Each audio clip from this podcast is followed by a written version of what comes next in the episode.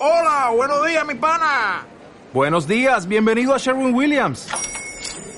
¡Ey! ¿Qué onda, compadre?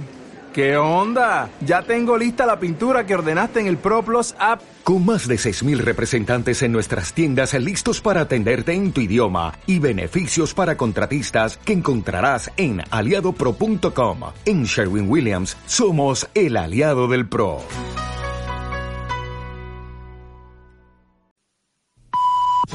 Son las dos. Radio Las Palmas F M.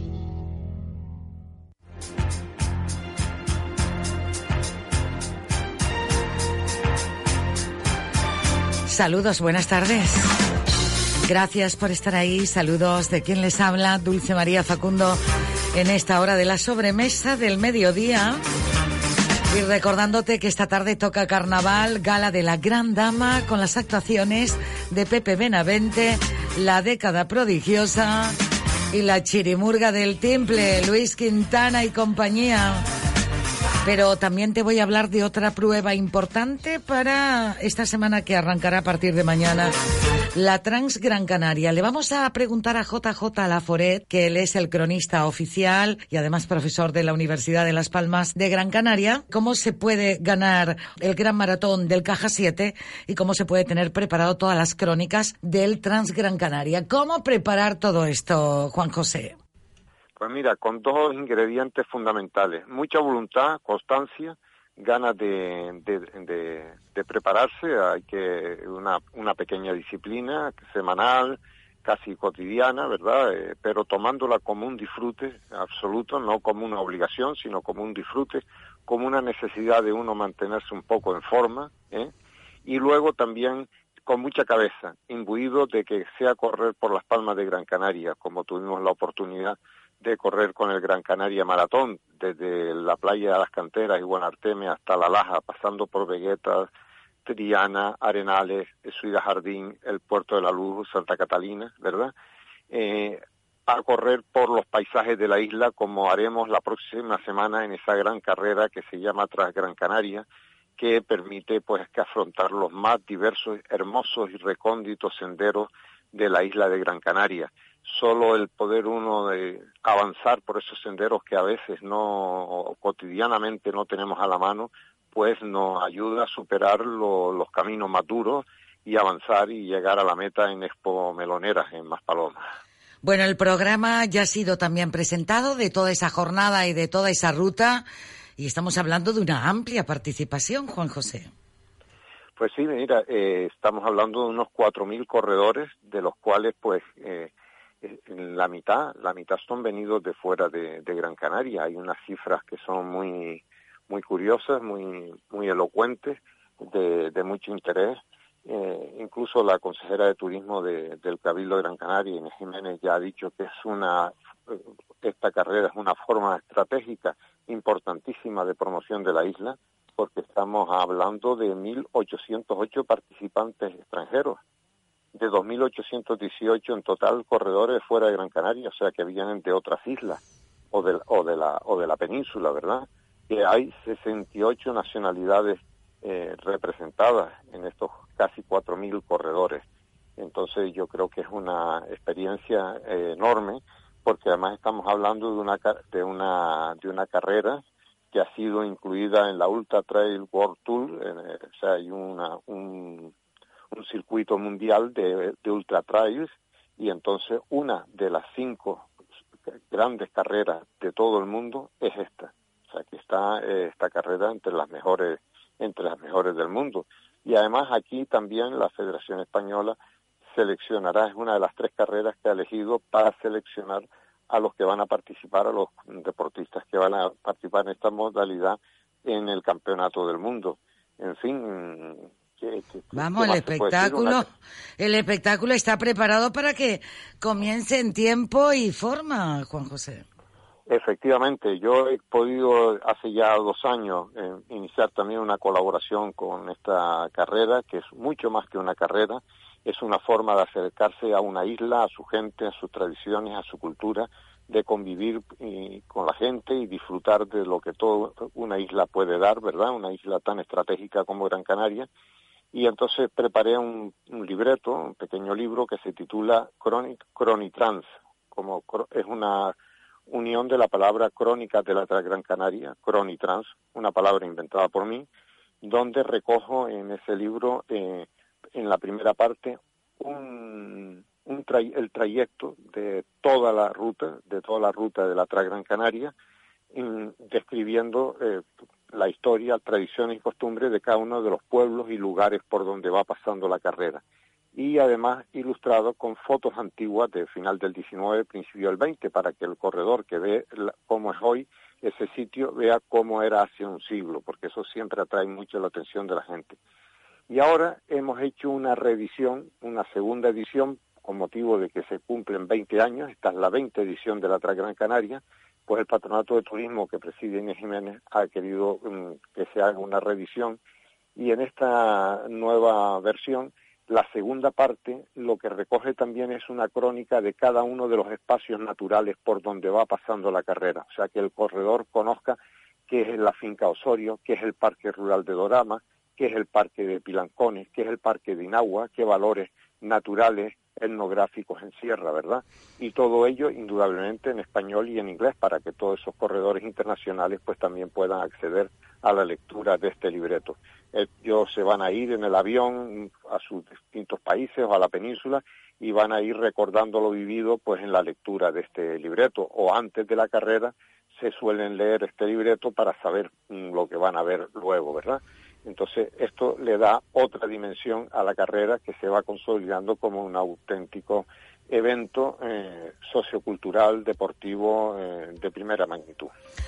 Oye, lo que me estabas contando ahí con, con, esa, con toda esa información de los Pilancones, esa zona de los Pilancones o la zona de Inagua, es un sitio para descubrir y tiene que ser maravilloso cuando se atraviesa toda esa zona por ahí, Juan José. Es para... Es paradisiaco. Yo que llevo, si no los veinte años, pero llevo muchísimos años haciendo esta carrera, puedo contarte muchísimas experiencias bajando la Plata, subido en lo alto del Pico Osorio, en medio del, de, de Pilancones, en fin, en muchísimos rincones de la carrera, parado, en una carrera parado con otros corredores que me preguntaban cosas de ese paisaje que estaban viendo o de elementos, por ejemplo la bajada de la Plata, y quién construyó esta bajada en un mismo risco que cae sobre el abismo, hay una bajada construida, ¿por qué se construyó esto? Entonces le vas contando, o sea, y la gente para, pierde su tiempo de la carrera porque tiene la necesidad de conocer ese entorno tan sugerente que está atravesando y que está viviendo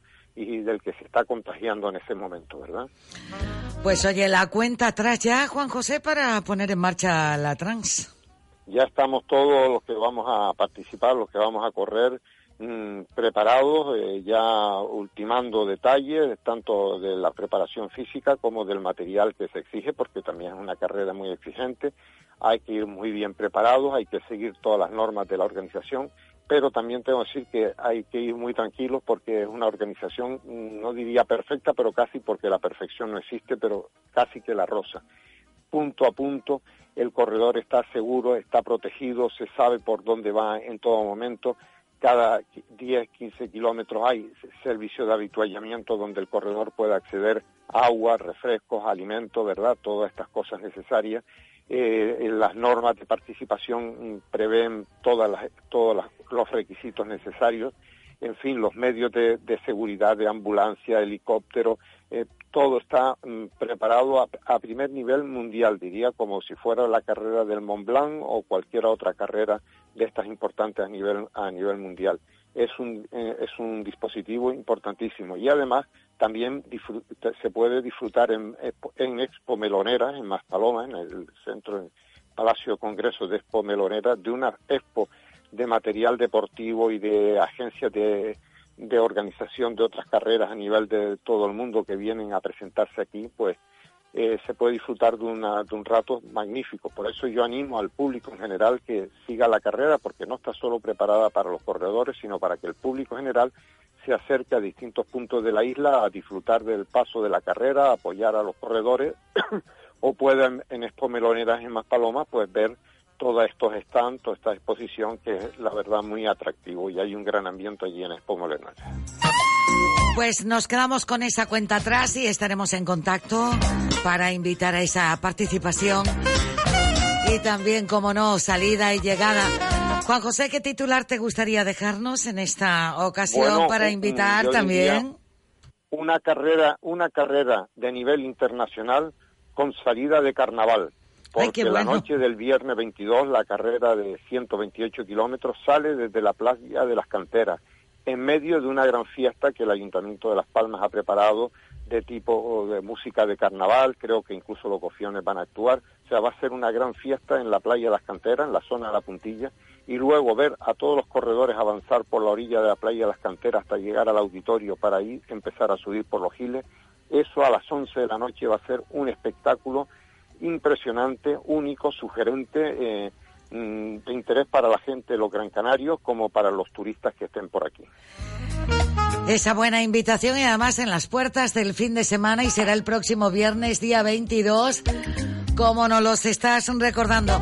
Juan José, pues un saludo, que nos queda también este fin de semana el Gran Canaria Me Gusta, con mucho maridaje, buen vino, buena carne, buenas mermeladas, buena miel, buen pan, pues casi todos nuestros productos. Pues por allí, igual que estuve ya en la edición anterior, por allí pasaré a disfrutar un rato y acercarme a toda esa enorme oferta en Canarias, eh, eh, que es maravillosa. Yo disfruté muchísimo. Sé que va a haber una jornada del atún y del aguacate, por ejemplo, que es un, que el atún rallado que está ahora en, en temporada, ¿verdad? Eh, pero también podremos disfrutar de todo lo que se puede hacer con el gofio, porque esta isla, y con los quesos. ¡Ay, qué rico! Incluso los quesos y las mieles, que estamos hablando de productos básicos en la, en la alimentación humana, incluso para un deportista son eh, productos que podrían estar en la dieta. Siempre he dicho que el corredor de la Gran Canaria tiene el valor añadido, cuando llega a esta isla, de que pueda acceder a una gastronomía más que adecuada para su preparación como deportista, y además sabrosa, que le puede decir que me gusta, ¿verdad? O sea que mmm, viene también en un momento un, una cosa con la otra magnífica. Y a mí me recuerda que en sí. Esta isla ya en la segunda mitad del diecinueve, eh, por los años mil ochocientos y pico, ya hubo las famosas exposiciones de las flores, que era la presentación de los productos de, de Gran Canaria en una feria que se hacía en la Alameda de Colón, la Plaza de Cairasco y la, Alameda, y la Plaza de las Ranas, ¿verdad? Eh, con lo cual mmm, vemos que esta isla tiene tradiciones hondas en todas estas cosas. Ay, que me gusta el lugar que acaba de mencionar, Plazoleta de las Ranas y la y la Alameda y la zona de la Alameda, por ahí, ¿eh? Por ahí ya hubo una feria, se llamó la Feria de Flores, se hizo en varias ediciones, a final del siglo diecinueve, donde se tenía, pues esto, un Gran Canaria Me Gusta de, de aquella época, de hace ya, eh, pues un siglo largo, ¿verdad? Pues genial, a ver si la recuperamos algún día para encontrarnos también por ahí en ese punto del casco histórico de Vegueta. Juan José Laforet, muchísimas gracias por atender la llamada de la radio y a seguir entrenándose para la carrera. Ahí seguiremos, un cordial saludo, y ya saben, tienen a partir de la semana que viene a disposición las Cronitrans, Crónicas de la Trans Gran Canaria. Muchas gracias, un saludo, buen día. Saludos, saludos, gracias. Entra en un supermercado con sabor a Gran Canaria, que sabe a frescura, con productos de aquí, a cercanía, con sonrisas que enamoran, a calidad al alcance de todos. Un supermercado que eliges cada día porque sabes lo que quieres. Spar Gran Canaria, siempre cerca de ti. Y vamos a la tertulia del viernes, elecciones el veintiocho de abril. Está José Miguel Fraguela, Fran López, Jesús González Dumpiérrez y Arcadio Domínguez. Arcadio. Yo creo que lo primero que habría que hacer el señor Fraguela, antes que nada, disculparse delante de nosotros y de nuestros oyentes, por haber eh, asegurado la semana pasada que los presupuestos iban a ser aprobados. El viernes pasado, a esta hora, nos aseguró el señor Fraguela que los viernes... que este viernes eh, tendríamos nueva tertulia y que eh, los presupuestos estarían aprobados por la resistencia y no sé cuántas piropos más le echó al, al presidente Sánchez. Pues no, no ha salido así, José Miguel. Pues mira, es verdad lo que estás diciendo. Si me sugieres que pida excusas, y son imprescindibles, las pido sin ningún rubor, sin ningún rubor, como no podía ser de otra manera, a nuestra, a, la, a nuestra magnífica audiencia. Ahora bien, por la puntualización que merece, simplemente decir que yo no lo planteé como una afirmación cerrada, sino pensando, creyendo y afirmando que al ámbito de los partidos catalanes, como Esquerra Republicana y el Partido Demócrata Catalán, le venía mejor el otro supuesto. Ahora bien, han elegido este supuesto y ahora bien, es evidente que hay elecciones y yo no dije exactamente eso, pero... Habla, habla como ha, Sánchez, ha, habla como Sánchez. Me ha, o sea, recordado, más... me ha recordado ahora a la señora Oramas pidiendo disculpas por su intervención en el Congreso. Por el tema de la, de las viviendas, de las viviendas sociales. No, lo que pasa es que José Miguel... Yo creo que mis, mejor, mis excusas son mejores en el sentido sí. de que no me tengo que excusar ante tres mil viviendas. No, usted se ha, se ha acusado ante más, porque son, no te, no te son, son más los oyentes sí, que las sí, tres mil viviendas. Los oyentes sí, pero la, la, lo que hizo la señora Orama fue... A ver cómo, a ver cómo sale de esta, ¿eh? Un barrio muy humilde de Sevilla, el famoso barrio de las tres mil viviendas, que así como se llama en el argot popular, utilizarlo en el... En el, en el envite dialéctico con la ministra, pero le, la señora Montero, le honra, le honra a la señora Orama, como le honra a usted el haberse disculpado, porque no es una cosa frecuente. Con la dif, con la diferencia, con la diferencia que aquí hay que saber distinguir entre la, la, la disculpa formal, la disculpa sincera y cuando algo se piensa y no se dice, o se dice y después tienes que cambiar de opinión porque la cosa es flagrante. Y estamos más en el ámbito del deseo, que eso se tiene que resolver en, con el psicoanálisis, es, no con es, el debate en una tertulia. Es evidente que su disculpa es mucho mejor que la otra. Sí, sí, sí. Bueno, Fran, queremos escucharte a ti también, ¿eh? Aquí si no gana uno, empata, ¿eh? Sí. De eso se trata, aquí, querido. Si no se gana, no, empata, empata. Pero perder ni de broma, pero... Como diría uno, perder ni a la dama. No, a la dama sí se puede perder perfectamente. Que a las damas hay que no, perder. No, digo siempre. Que tú ni perder a la dama, José Miguel. No, yo con la dama estoy dispuesto a perder siempre. No, no pierde. No, no, no, él lo pierde coma, eh, para, para, para responder. Dime, Fraguela, porque José Miguel. En todo caso, si hablamos del tablero ajedrezado, prefiero el ajedrez y no la dama en ese, en ese contexto. En ese contexto, bien. Es que lo suyo sigue siendo el jaque continuo. Sin ninguna duda, y entre otras cosas, porque es más difícil jugar al ajedrez que a las damas. Ah, también. Las damas llevan otro tratamiento. Es que... José... A ver, Arcadio. Una, una bromita. José Miguel es como, como aquel mexicano, Calixto, que dice que siempre gana, y si no, y si no gana, rebate. La noticia del día, esperada hoy, nueve de la mañana en Canarias, diez de la mañana en Península. Sánchez convoca las elecciones generales para el veintiocho de abril. Además, ha dicho, él ha dicho, me pueden llamar de clásico, pero sin presupuestos no podemos gobernar. Ya lo Eso, había, ya lo había dicho, ya lo había dicho. Pero más, lo quiso recordar. Pero es que incluso se lo dijo a don Mariano, que, que, que aprobara el presupuesto o convocara elecciones. Pues tenía que ser, por una vez tenía que ser consecuente y coherente. Es decir, este, empezamos a ver a un Sánchez donde ha mejorado el umbral de su coherencia. Fran López.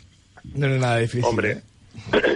Yo lo que creo es que no lo hizo por, por una convicción, como dijo en la, en la rueda de prensa, ni por el bienestar de los ciudadanos, sino simplemente porque no, no cuadraron lo, los números, porque su intención era agotarlo todo lo agotable. Hombre, sí, ahora con, vamos con presupuesto. A una, ahora, ahora vamos a unas elecciones, pero fíjate que he cambiado de opinión un par de veces porque dice que perfectamente se podía vivir con un presupuesto prorrogado mediante modificaciones de decreto y demás, pero como vio que también el alquiler se le vino abajo, no quiere hacer un poquito más el ridículo y a lo mejor la sensación que tenía la ciudadanía era que tenía que estar a toda costa metido en el Palacio de la Moncloa, pues mira, vamos a elecciones y que Dios proveerá a todos. Pues sí, señor. Y mira, que Dios provea a los, a los feligreses y a los creyentes. Y, a los y, lo, y los ateos también, ¿eh? Que vayan por su cuenta y riesgo. No, no, a los feligreses y a los peligrosos. No te equivoques. A los peligrosos dijiste. Sí, claro. Dumpiérrez. Yo creo que el señor Sánchez le ha faltado un poquito de agilidad porque estas elecciones las tenía que haber convocado hace ya por lo menos cuatro o cinco meses, porque de esa manera primero hubiera dado cumplimiento a lo que expresó en su discurso de investidura como presidente del gobierno, presidente legítimo evidentemente porque ha cumplido con todos los requisitos que establece la Constitución y las leyes, y segundo porque una vez que se llega a este extremo de convocar elecciones forzado por la, el, el, no, el hecho de que no se aprueben los presupuestos y el hecho de no contar ya con más mayorías que sus propios ochenta y cuatro diputados, Pues, más, lo, más los podeicos. Más los podeicos. Más el P N V. Pero sí, pero eh, permítame que le agradezca esa intervención suya para decir que esos apoyos a veces lo que hacen es restarle credibilidad y peso a la figura política, y por lo tanto ahora nos encontramos ante una convocatoria de elecciones para el veintiocho de abril muy abierta, cuyos resultados son mucho más imprevisibles que lo que hubieran sido hace cuatro o cinco meses, y desde luego pues eh, vamos a estar a la expectativa de qué es lo que pueda lo que pueda ocurrir. Arcadio, ¿no? Domínguez. A ver, esta semana han pasado muchas cosas, muchas, y además han sido muy intensas unas semanas desde el punto de vista informativo. Eh, lógicamente, eh, a esta hora de la mañana de un viernes como hoy, donde ya ha habido una rueda de prensa, acaba de ocurrir, está muy reciente, donde el señor Sánchez pues eh, adelanta las elecciones, eh, pues parece que ahora mm, todo esto ha quedado desdibujado o incluso desaparecido. Pero no es verdad. Ahí yo tengo en la memoria un montón de declaraciones y un montón de valoraciones de, de, de hace dos días, de hace tres días, no hace, hace nada. Es decir, estábamos hablando primero que nada de el acontecimiento de la semana, que era los presupuestos generales del Estado para el dos mil diecinueve. Esos presupuestos, desde antes del mes de noviembre, o sea, es decir, hace ya cuatro o cinco meses, nos están vendiendo el aparato de propaganda del gobierno de España con que van a ser aprobados, sí o sí. Y, hasta yo me no, lo creí. Bueno, hasta hasta Fraguela incluso le echó un, un cable también. Hizo lo que estaba de su parte para que eso nos convenciera a todo el mundo y mundial que esos presupuestos iban a ser aprobados. Yo recuerdo en esta misma mesa y en esta misma eh, micrófono haber dicho eh, en tertulias anteriores que no iban a ser aprobados esos presupuestos. ¿Y en qué me basaba? Pues simplemente una intuición, una un olfato que uno tiene para estas cosas de la política después de tantos años eh, trabajando en ella, ¿no? Pero yo no voy a hablar de mis declaraciones, de mis previsiones, sino de todo lo que he oído entre antes de ayer y ayer. De todo lo que he oído me voy a quedar con una, que es la de la vicepresidenta del gobierno de, de, de Valencia, la señora Oltra, Mónica Oltra. Mónica Oltra salió antes de que tuvieran la convocatoria de elecciones, eh, justamente antes incluso de que se materializara el rechazo a los presupuestos generales del Estado, eh, calificando eh, al señor Sánchez como analfabeto político y recriminándole que no podía el señor Sánchez ir a, a sede parlamentaria, al Congreso de los Diputados, con unos presupuestos sin haberlos pactado, negociado con anterioridad. Eso no se le ocurre ni al cazó la manteca. Y la señora Oltra, que no es de santo, santa de mi devoción, sino todo lo contrario, que pertenece a un partido político que si acaso está estuvo eh, en el apoyo a la moción de censura y estuvo en la investigación, no investidura porque nunca hubo investidura a Sánchez, pero estuvo, digamos, en la en el apoyo para que Sánchez fuera presidente, estaba realmente Sánchez, molesta. Sánchez fue investido. Mm, ¿Qué coste? No, no hubo, no hubo debate de investidura. No hubo debate de censura que equipara. No, no. Que se... Mira, yo no quiero entrar en ese debate. Yo sé que usted es bastante listo y entonces igual me quiere llevar a otro sitio. Eh, yo mantengo y lo sigo manteniendo que hay una anomalía en el propio reglamento de la de la moción de censura que regula todo eso y no se previó. Y hasta ahora nunca se había habido, nadie se paró en pensarlo, en la necesidad de establecer después de la censura el debate de investidura. Y eso nunca se hizo. No, y, y fue qué? contra todo pronóstico. No, ¿por qué? Porque contra todo la pronóstico. Constitución lo prevé de esa manera. Como tú no, sabes. La Constitución no lo prevé exactamente así. La, eh, ese artículo es copiado de la Constitución alemana. Sí. En Alemania no funciona exactamente así. Pasa como con el Estado de la Nación y otra serie de debates de... que se copia el formato, pero no en su literalidad. Y entonces aquí se hizo mal, se hizo mal y hay una hay una grieta ahí, hay una laguna, pero bueno, este no es el debate de hoy. El debate de hoy es que le estoy diciendo a mis compañeros de tertulia que escuchen con atención las declaraciones de hace cuarenta y ocho horas de la señora Mónica Oltra, aquellos que incluso son al igual más simpatizantes que yo mismo, donde dice que el señor Sánchez, el tiempo que lleva, todo el tiempo que lleva al frente del gobierno de España, ocho meses y algo, está, ha demostrado una incapacidad, son palabras textuales de la señora Oltra, para dirigir un gobierno, un gobierno de esta exigencia. Porque hasta, ha estado, desde luego, como no voy a monopolizar mucho esto, eh, el tiempo se le ha ido volando.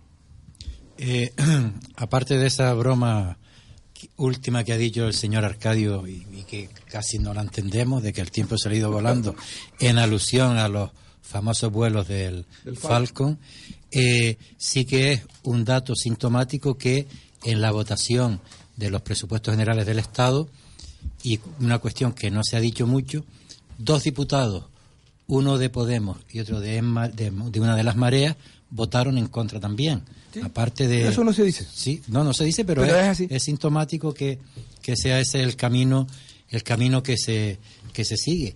Y lo que sí que ocurre es que a partir de ahora, el quien por parte del Partido Socialista forme parte de, del Congreso de los Diputados después de las elecciones, y si tienen la posibilidad de con apoyo gobernar, tendrán que valorar y reflexionar mucho qué compañeros de viaje eligen, porque entre las distintas opciones parece que los que han elegido en la última oportunidad que han tenido pues no les ha valido para ir más allá de ocho meses, y eso hay que tenerlo en consideración también. Fran López.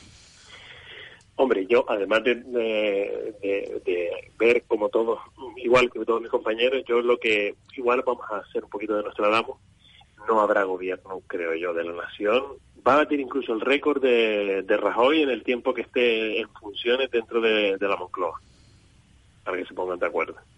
Porque no creo que dé tiempo, salvo que sea una cosa muy, muy clara, que sumen todos bien, no creo que les dé tiempo para hacerlo, y mucho menos que en las elecciones de mayo, las autonómicas, en las que uno puede echarle la culpa al otro diciendo que son la mezcla de no sé qué de la derecha, como dijo la ministra de Justicia, los trifálicos, o los o lo vuelven otra vez con los independentistas, con los independentistas, si Sánchez no da los números, con lo cual hasta después de mayo no tendremos un gobierno de la nación que pueda eh, tomar posesión y, y, y actuar de, de manera eh, no en funciones, sino con todas las normas de la ley. Y, y igual se nos puede volver más complicado todavía, porque después en mayo se abre otro melón distinto que tendrán que encajar todos, como los típicos pactos en cascada que ha habido en la Comunidad Autónoma de Canarias, forzándose unos a otros. Yo creo que, que va a ser justo al contrario de lo que está planteando Fran, precisamente por las elecciones de mayo. O sea, a todos los partidos de ámbito nacional les interesa estar ya asentados en el gobierno, no digo en la oposición, porque todos están pensando en estar asentados en el gobierno, para que las elecciones de mayo, que a pesar de no ser nacionales, pero son europeas y son autonómicas y son locales, y tienen una importancia muy grande para las distintas formaciones políticas. Por eso yo creo que justo va a ser al revés, que se van a los tiempos que se toman los partidos para buscar acuerdos y pactos, se van a reducir al máximo para que cuando llegue mayo ya esté conformado el gobierno. Creo que es justo al revés del planteamiento que hace Fran, que pudiera ser cierto ese en el supuesto de que no hubieran a la vista esas elecciones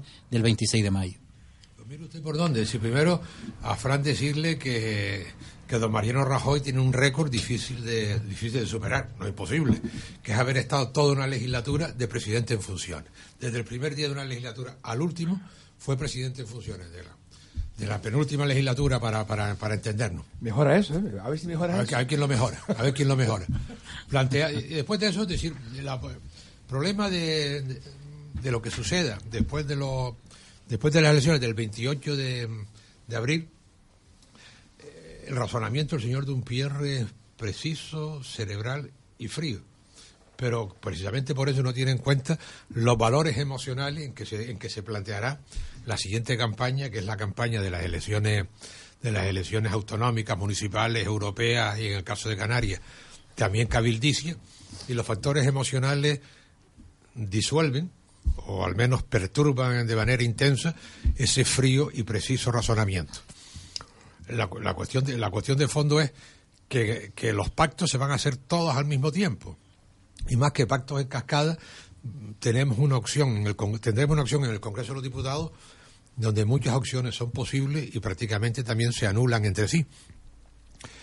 Eh, los factores emocionales van a durar hasta el veintiocho, hasta el veintiséis de mayo.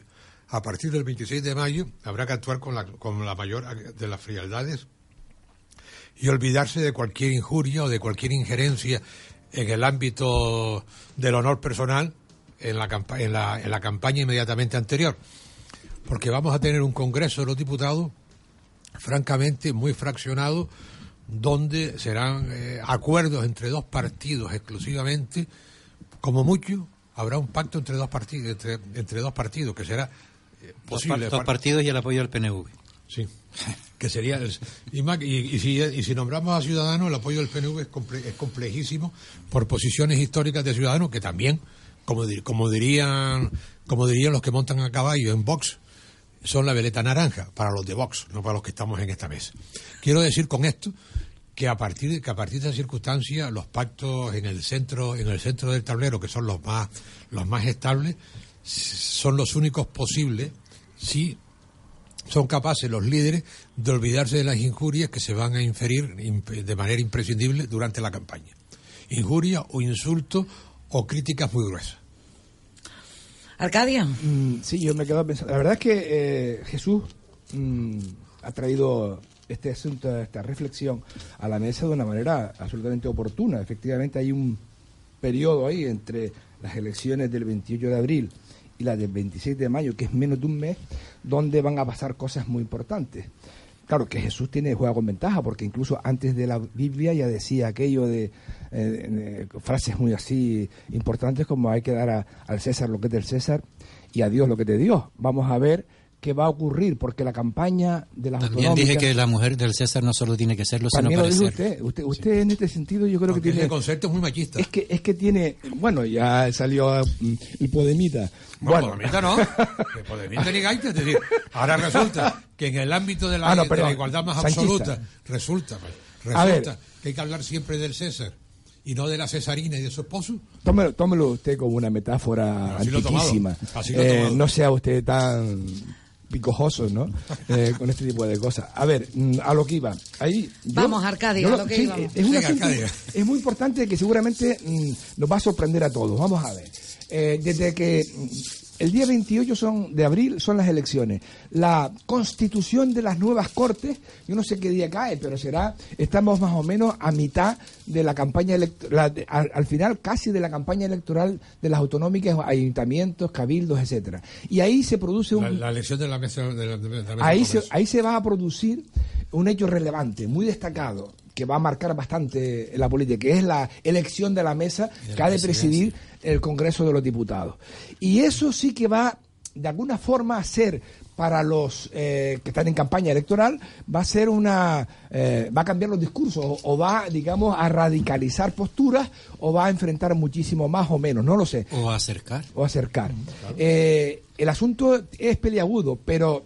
no me cabe ninguna duda que el resultado del veintiocho de abril va a teñir muchísimo eh, de influencia a la campaña electoral de mayo.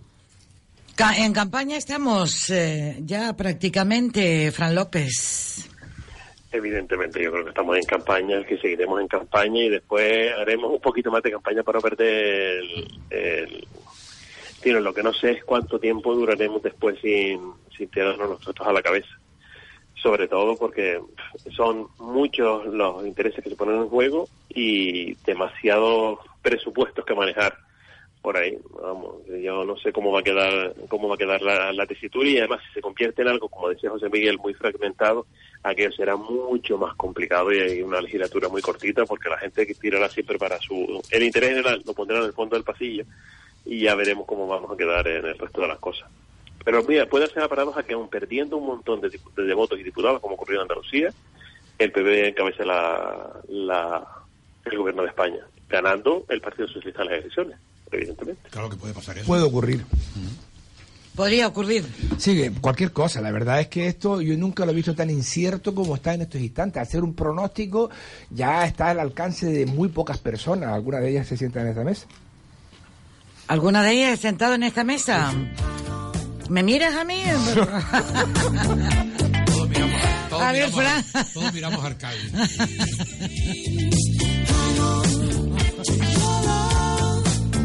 Y si vamos a la política local, el presidente del Gobierno de Canarias, eh, Fernando Clavijo, recurre el caso Grúas ante el Supremo. Un poco raro. Un poco raro eso. Un poco raro, porque la resolución que se le comunica, la decisión del... de la sala de la sala del Tribunal Superior de Justicia de Canarias, que estaba compuesta por el presidente del Tribunal Superior, Antonio Doreste, Carla Bellini y Margarita y Margarita Barona, pues en su propia resolución dice que esa resolución no es recurrible. Porque claro, recurrir aquello que el Tribunal Superior dice que no es recurrible y lo recurre a otro tribunal que, que no tiene competencia en el caso que estamos hablando, probablemente lo deja de ser un ardid para que en una figura de lo que se llama voleibol, y hace muchísimos años las niñas de la Dominica decían que jugaban al brilé, pero que era lo mismo, que era jugar con una red en, jugar con una red en el centro, etcétera. Así digo, las niñas de la Dominica, porque ahí lo vi yo, lo vi yo con mis ojos. En llamaba, otros colegios llamaba, también jugábamos al brilé. Pero yo, no, pero yo no lo vi, no, yo no lo vi ah, en otros vale, colegios. vale, gracias, gracias. Yo no lo vi en otros colegios, por eso claro. me, no, no sí, que sí, quiero no confundirme. Sí. Pues bien, sea, sea voleibol o sea brilé, de lo que se trata es de pasar la bola por encima de la red, llamándole red al veintiocho de... al veintiocho de, de mayo de abril del verano, al veintiséis de al veintiséis de abril, veintiséis de mayo quería decir. Yo, que es el domingo electoral canario. Yo desconozco si las niñas de las Dominicas tenían asumido el concepto de dilatación de los no, lo de los es, procesos eso, judiciales. Esas edades todas las niñas lo tenían asumido. Pues sí. Pues mira, si las niñas de las Dominicas eh, tenían asumido eso. Y el que tenía problemas con las féminas eras tú, José Jesús. ¿Cómo cómo Fran? Que antes estaba quejándose José Miguel del uso del lenguaje que utilizó Jesús y ahora lo de la gente de la Dominica. Eso fue hace tres minutos y eso pasó ya. Claro, hombre. hoy, hoy ya pasó. Hoy sabemos ya algo más. Hoy sabemos que José Miguel en su juventud iba a la escuela femenina de la Dominica. Uh-huh. O sea, eso, eso tendrá que explicarlo fuera de micrófono porque a ver qué hacía usted ahí. Bueno, a ver, una, hay una cuestión que, que a mí también me, me llama mucho la atención y que creo que sería bueno que por lo menos diéramos alguna opinión, y es que mmm, las próximas elecciones autonómicas, como decía antes, van a estar bastante influenciadas por, por, por lo que ocurra en abril, eh, bueno, como nunca. Mmm, una de las posibilidades que, que existe es que Coalición Canaria, que lleva gobernando esta comunidad de hace muchos años, pueda por primera vez no tener ninguna representación en el Congreso de los Diputados. Eso pudiera ocurrir eh, con bast- bastante fácil, además, porque hay la irrupción de nuevos partidos políticos, la división del voto es tan grande que por primera vez en, pues no sé, en treinta años... No, por primera vez de siempre. Desde siempre, Coalición Canaria pueda no tener su diputado, mmm, llegó a tener cuatro, ¿no? Eh, podría verse sin ninguno en esta próxima, digamos, esta... Y te complemento, Arcadio, diciendo, y con el trauma de que tendría la campaña siguiente, claro, un mes, en un mes, claro, al mismo claro. tiempo. Es que eso está unido, una cosa con la otra. Y, y bueno, este es una, un, un elemento nuevo. ¿Que se la, podría dar ese caso? Se podría dar ese caso porque, en fin, no creo que yo esté tampoco haciendo de mala... En fin, de ningún tipo de vaticinio extraño, es que está así, las cosas son como son, va a haber una gran dispersión del voto, no cabe ninguna duda, el reparto va a ser tremendo y, y, y bueno, la participación sube. Y al igual, y al igual que, que cita usted a Coalición Canaria, no nos olvidemos del otro partido nacionalista, Nueva Canaria, que también puede casi con toda perder todavía porque... el representante que tiene en el Congreso de los Diputados. Claro, yo venía hablando, yo venía ahora aquí a, para la emisora escuchando al presidente de Nueva Canaria y hablaba que de ninguna manera iba a reeditar el pacto que ya estableció en las pasadas últimas elecciones generales, donde fueron, como todo el mundo recuerda, el señor Quevedo de número dos detrás de Llano Franqui en esta provincia. Eh, eso ya no va a volver a ocurrir, está descartado. Muy pronto lo ha dicho. Lo ha dicho hoy. Muy pronto. Eh, está, eh, él lo descarta por completo. Dice que se, este sábado va a tener una reunión la ejecutiva y, y descarta esa posibilidad y tiene él su propuesta. La propuesta es que vaya en solitario a las elecciones y todos sabemos lo difícil que está el conseguir una circunscripción provincial como Las Palmas, eh, ese escaño, ¿no? Eh, es muy difícil, tanto es así como que en la vez anterior tuvo que apoyarse en los votos del P S O E para poder salir, ¿no? Entonces... Eh, Esta es una cuestión que está ahí. Eh, yo creo que efectivamente estamos entrando en un tiempo nuevo. No sé hasta cuál va a ser la deriva, hacia dónde va este asunto, pero pero bueno, eh, yo creo que esto es bastante evidente. No han hecho bien en hacer este apunte. No, este apunte. Que Nueva Canaria ha probado, sí, las experiencias de Nueva Canaria son haber ido en coalición con Coalición Canaria. Eh, y, y, sal, y sacó su diputado en esta circunscripción, que era Pedro Quevedo, y ayudó a la, a, a la diputada Ana Orama a salir con los votos de coalición. Eh, supera, superada, superada esa fase en las dos siguientes eh, en las dos siguientes legislaturas, la corta y, y esta, pues probó eh, ha ido de número dos, cambió de... en el ámbito de la conexión con de la conexión con el Partido Socialista. Lo que ha sucedido en los presupuestos y la cortedad de tiempo entre las elecciones nacionales, las elecciones al Congreso de los Diputados, al Senado, y por otra parte las elecciones ya locales, al Parlamento de Canarias, Cabildo, etcétera, ni aun queriendo, esa maniobra le vendría bien a Nueva Canaria. Con lo cual, la opción de ir solo, que es complicada y que tiene, que tiene riesgo, es la única que tienen que asumir, y yo puedo desvelar hoy tranquilamente, decir que ya hace un mes, un mes, un mes largo de este asunto, Pedro Quevedo ya me, me hablaba de que estaba en la tesitura de tener que ir eh, solo a las elecciones. Es decir, esto no es, no, no, no es una improvisación de Nueva Canaria, sino que llevan tiempo. Cuando dice un el... mes largo se refiere a febrero. Sí, sí. No, sí. Digo... no, no. Y más quince días. No, no, no, no, no, incluso antes. Es largo que febrero. Incluso, incluso antes, ¿eh? incluso hablando en serio, incluso antes. Es decir, desde el, desde el inicio de enero, desde el inicio de enero eh, ya está, ya esta variante estaba muy trabajada con, y con los riesgos conscientes en el ámbito, en el ámbito de Nueva Canaria. Para entonces esta decisión de que anuncia el presidente de Nueva Canaria, para mí no, no es una sorpresa, porque en plan globo sonda, pidiéndome opinión de otra parte, ya el señor Quevedo me había dicho algo, y, y la verdad es que la, ellos son conscientes de los riesgos que tiene la situación, pero también están convencidos que, que, que esos riesgos, que por otro lado son ineluctables, los pueden arrumbar con éxito. Y el proceso que no hemos tocado, parte de esos titulares. Fran López se decía de Oriol Junqueras que lanzaba un alegato político sin encarar al fiscal y que parecía más estar en campaña que otra cosa. Fran López. Qué bonito el Día de los Enamorados que él ama España.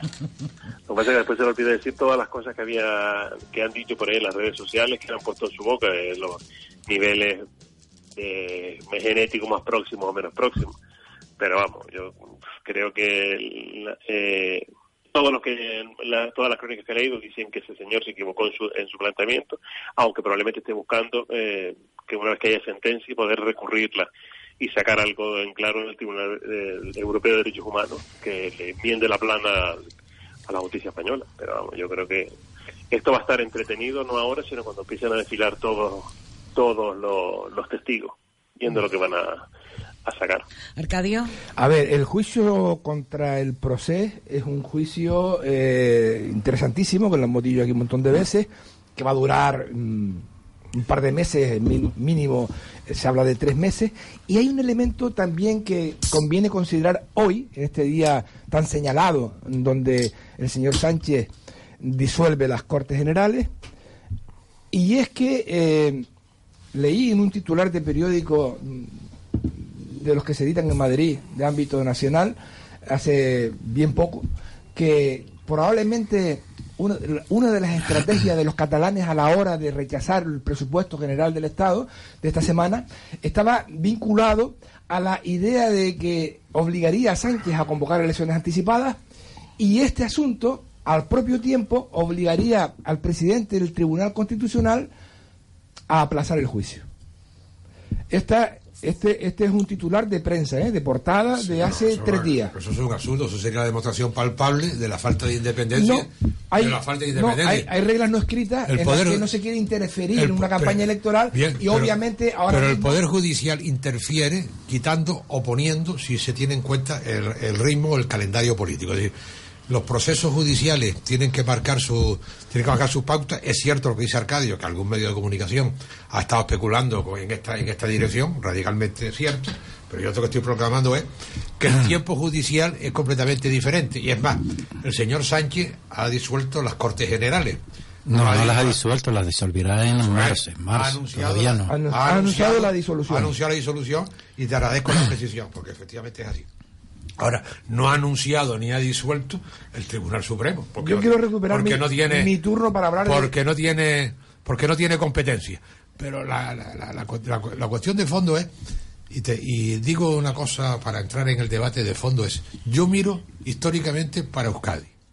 Recuerdo que ha habido, en función de lo que era la ETA, eh, factor que, pro, que provocaba, que producía, que interesaba, que reclamaba, que reivindicaba, que trataba de conseguir la independencia de Euskadi, con muertos, con terrorismo. Incluso el plan Ibarretxe, de, despreciando el Estatuto de Autonomía eh, de Euskadi, pues eh, buscaba una situación de independencia en Euskadi. Es decir, bueno, sin aquellos factores, con muertos, con muertos por todos lados, desgraciadamente, con, un, con unas circunstancias terroristas abrumadoras, que ponían en peligro incluso en algún momento determinado la estabilidad del Estado.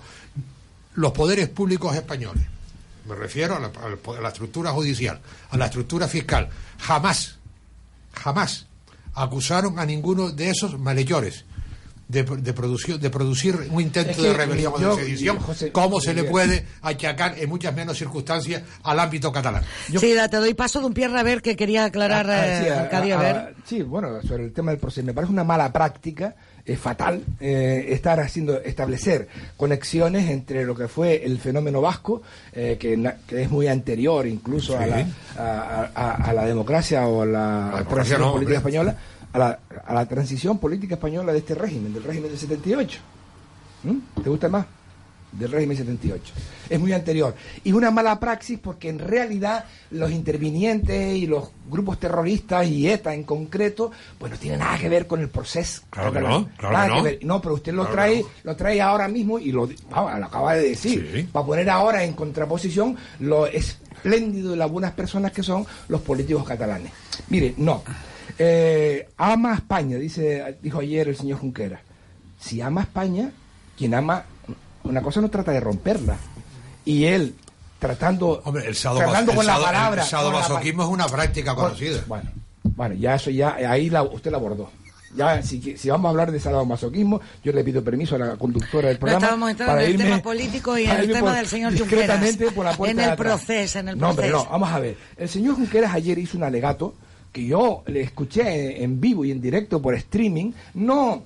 no, digamos, acompañado de otras voces que iban más o menos haciendo el relato según convenga, sino eh, eh, en limpio, en limpio. Y me pareció de un cinismo impresionante. Eh, él mismo reconoció que lleva un año preparando esto. Y me parece que además eh, hacer eh, el, el canto que hizo a propósito de que votar no es delito, votar no es delito, depende, depende. Si usted eh, in, in, in, o si usted ataca unas leyes y usted incumple un mandato y usted, entonces ya no estamos hablando de que el ejercicio cínico de votar en una urna sea delito o no sea delito. Usted lo que pasa es que usted lo que ha hecho ha sido llevar a la a, a muchísimos catalanes, millones de catalanes, de alguna manera con su verbo y con su capacidad, porque yo no lo voy a discutir, que lo tiene y altísimo, a las urnas para hacer esa confrontación con los servicios pues eh, generales del Estado.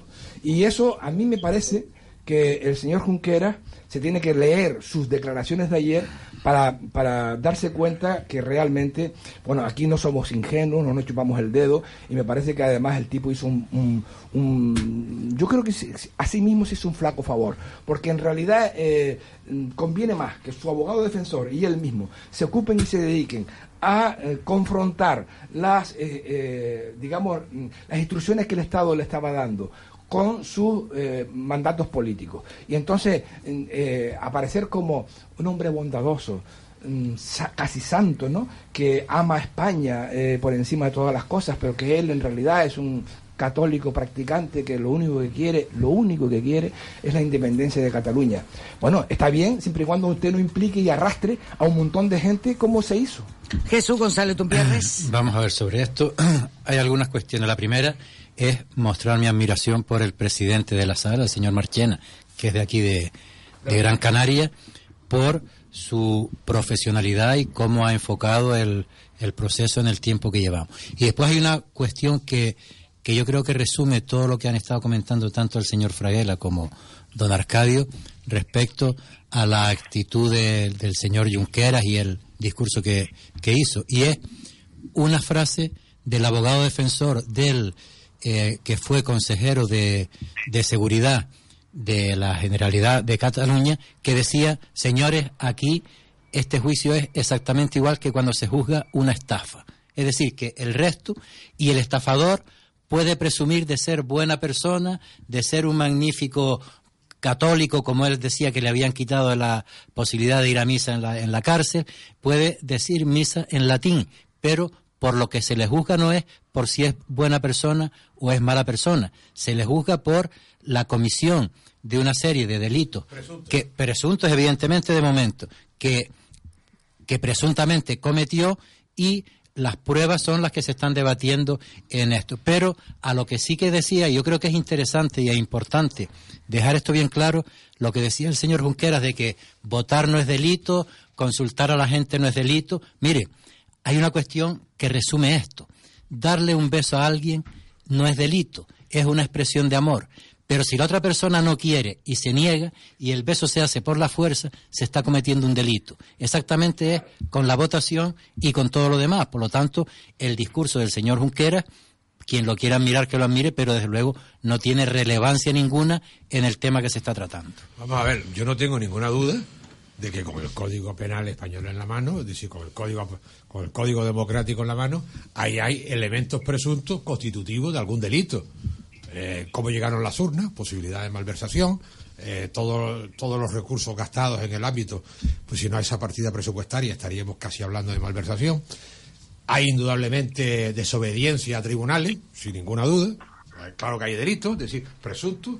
Ahora bien, yo donde más mostrado siempre mi discrepancia es en el ámbito del, orda, del, del órdago mayor, si hubo o no hubo la violencia suficiente para que hubiese la, preci- la, la precisión de, de, de la presunción del, de, del delito de rebelión, o siquiera el de sedición, o si fueron en ámbitos de tentativa o no, o si eso fueron, o si eso, o esas declaraciones de independencia fueron publicados en los, en los, en los boletines oficiales o no, y si esas declaraciones de independencia tuvieron efectos prácticos, porque el, al día siguiente el, la estructura del Estado cayó en Cataluña, cosa que no creo que sucediera en ningún sitio. Es decir, Ese es, ese es el debate intenso donde tiene que estar el tribunal, y donde fuera del tribunal pues hay infinidad de juristas españoles que se alinean con una posición o con la contraria o con otras intermedias. Es decir, es de una, es, el tema es de una complici, complicación técnico, jurídico, política, eh, jurídico, perdón, importantísima.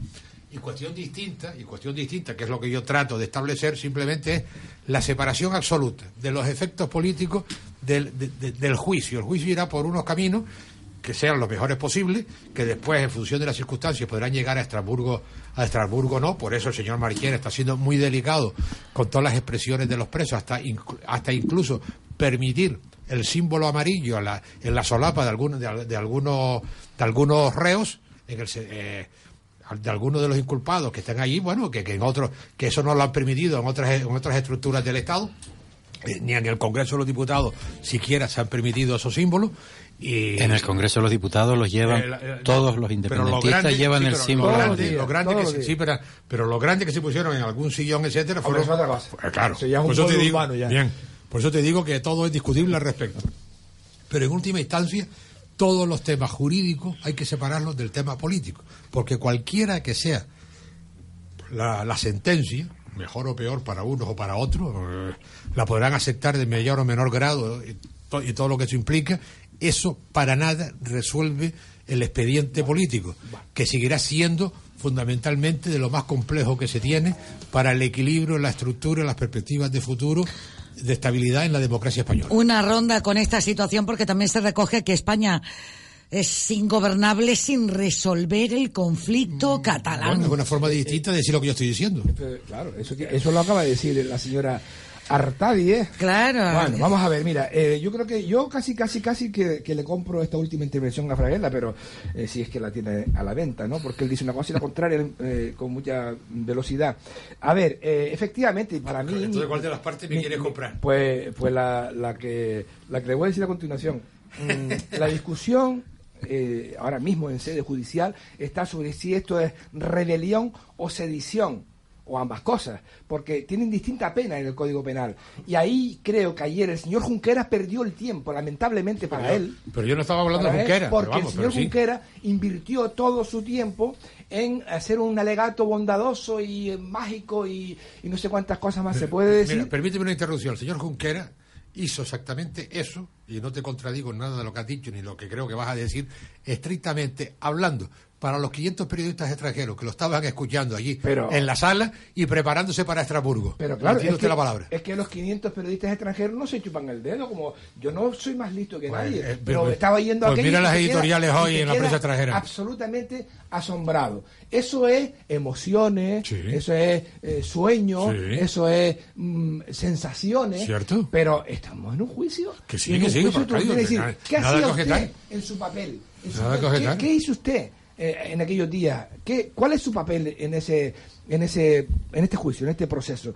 ¿Usted está en rebelión o está en sedición? ¿Cuál es su...? Eh, yo no voy a preguntarle por sus ideas políticas, porque hay un montón de gente con ideas políticas iguales a las del señor Junqueras y no están procesados, no están en, en, en este supuesto, ¿eh? Muchísima gente en todas partes, y eso no es... Mira, termino, mira, a ver, la ronda está rápida. Esto, eh, ese alegato en favor del, de, de la libertad del voto y todo ese tipo de cosas que, eh, bueno, eh, yo, cualquiera de nosotros se va a una autoescuela, saca un carnet de conducir y está autorizado para conducir. Tiene permiso para conducir. Ahora, una vez usted sale a la calle y está conduciendo, él en concreto, eh, se presenta a unas elecciones y es elegido. Ahora tiene que gobernar. Lo que no puede es ir contra la dirección, lo que no puede es ir contra las normas del tráfico. Y es lo que están haciendo en Cataluña estos que están al frente de la Generalitat. Hasta de, aquí ha dicho Jesús. De todas formas, eh, lo de que ahora estén diciendo que si con el juicio no acaba el conflicto catalán, el conflicto catalán ni acaba con el juicio, ni empezó con el juicio. El conflicto catalán lleva muchos, pero que muchos años, unas veces más latente que otras, unas veces más en la opinión pública que otras, unas veces con más mm, simpatías los independentistas por parte de las estructuras gubernamentales españolas y otras con menos, pero nunca, ah, hacia prácticamente todo el siglo veintiuno evidentemente, pero el siglo veinte prácticamente todo también, y incluso antes del siglo diecinueve está el, el tema este catalán. Y se puede vivir con ese conflicto catalán sabiéndolo acotejar dentro de los parámetros que establecen las normas que se ha dado el Estado español, la Constitución y el ordenamiento jurídico. Y probablemente habrá que reformarlo. Y, sí, pero que de momento y mientras, y se puede convivir con ese conflicto catalán, y se puede permitir, porque me, me hacía gracia este señor Junqueras, volviendo al discurso este que hizo, de que si estaba allí por sus ideas, por su libertad de expresión, no mire... Por sus ideas y por su libertad de expresión está el señor Rufián y el señor Tardá, no solamente diciendo que son independentistas y que luchan por la independencia de Cataluña en el Congreso de los Diputados, no en las esquinas por ahí, sino en el Congreso de los Diputados, y llevándose un hermoso sueldo también por eso. Es decir, que lo de la libertad de expresión ahí no tiene nada que hacer ni que decir. Yo creo que ha sido un tremendo error de estrategia de la defensa del señor Junqueras. Fran López, vamos a darle paso a Fran. Eh, Fran, sí, para yo escucharte. Esta semana te escuché en una entrevista que le hicieron al presidente Joaquín Torra, y eh, la verdad, el entrevistador eh, fue Ronda Cero, y dejaba eh, meridianamente claro que no están por sus ideas políticas, porque por mucho que él, él, él, él intentaba responder otra cosa distinta, es verdad, usted tiene las mismas, las mismas, las mismas ideas políticas, las mismas Eh, sensaciones y las mismas actividades desde el punto de vista ideológico que los que se sientan allí, pero la diferencia es que usted no está encausado porque no tomó decisiones que contravenían el ordenamiento jurídico. Si lo que está ahí no es un juicio político ni mucho menos, es un juicio porque han contravenido el ordenamiento jurídico y ya está, y cuando se resuelva el juicio pues dirán si aquello es para setenta y cinco años, veinticinco o diez minutos de prisión, o salen a la calle libre, o hay indultos pero, o no hay indultos. Pero no, eso viene de posterior. Sí, sí, pues yo lo digo. ¿Y después no habrá indulto o no habrá indulto? El, habrá... el juicio no va a... Y además, si dan indulto, me parecería una tomadura de pelo. Pero una cosa, porque usted, indulto, porque... usted ha hecho usted ha hecho algo que va en contra de la ley. Claro. Y usted como... no es un usted no es un ciudadano cualquiera. Pero como todos usted los como todos los como todos los procesos. Ha... Déjame terminar. Ah, perdón, vale. Usted se ha puesto enfrente de una administración autonómica, ha subvertido el ordenamiento jurídico y encima le vamos a dar el, la mayor preventa de todas, que es concederle un indulto. ¿En función de qué? Si usted no se ha retractado de nada de lo que ha hecho. Mira, la, eh... al margen de lo que la figura del indulto esté, y se la puede dar a cualquier persona que la solicite, que después ya tendrá sus informes pertinentes para ver si se la puede considerar o no, no, yo no considero que esas personas estén en el régimen de tener un indulto. Con la, no, ley, solo, hay, hay, con la ley, con la ley española. Perdón un momento, hay una cuestión por la que el indulto casi creo que no pueda ser posible. No procede. Por, no, no procede por una cuestión, una vez que pase todo el proceso, porque hasta el día de ayer se estaban ratificando en que volverían a hacer lo mismo. Con lo cual no hay arrepentimiento y esa es una de las bases fundamentales para el indulto. Bueno, últimos minutos, bueno, Fraguela, el indu- para Fraguela. El, el indulto o, o cambiando la Constitución, la posibilidad de amnistía, etcétera, podrán ser cosas que pasarán o no, sean, sean unos o los contrarios los que estén, los que vayan en los gobiernos y en las mayorías parlamentarias de futuro. Pero lo que está clarísimo es que antes el problema catalán se podía conllevar, en famosa frase de Azaña, porque afectaba a un quince, un diecisiete, un veinte por ciento de la población, del cuerpo electoral fundamentalmente. El problema es que ahora, en los últimos tiempos, esto, esto está cercano al cincuenta por ciento. Vamos a ver en las próximas elecciones, en las generales, en las autonómicas, en las municipales, eh, cómo si el, el, el apoyo social electoral a, a, ese, a esa... A esa a esa circunstancia política de la independencia mejora o empeora, que será también una forma importante de valorar el trabajo de Pedro Sánchez en la presidencia del gobierno. Señores, nos vamos. Elecciones el veintiocho de abril. Gracias, Jesús González Dumpiérrez. No se olviden y vayan a votar. No, no lo recordaremos aquí, José Miguel, como para olvidarnos. Arcadio Domínguez, veintiocho de abril, ¿vale? Recordemos. Arcadio Fran estará, López. Arcadio estará en una mesa, ya lo veré. Recordaremos para el veintiocho de abril. Un saludo. Gracias, buen día.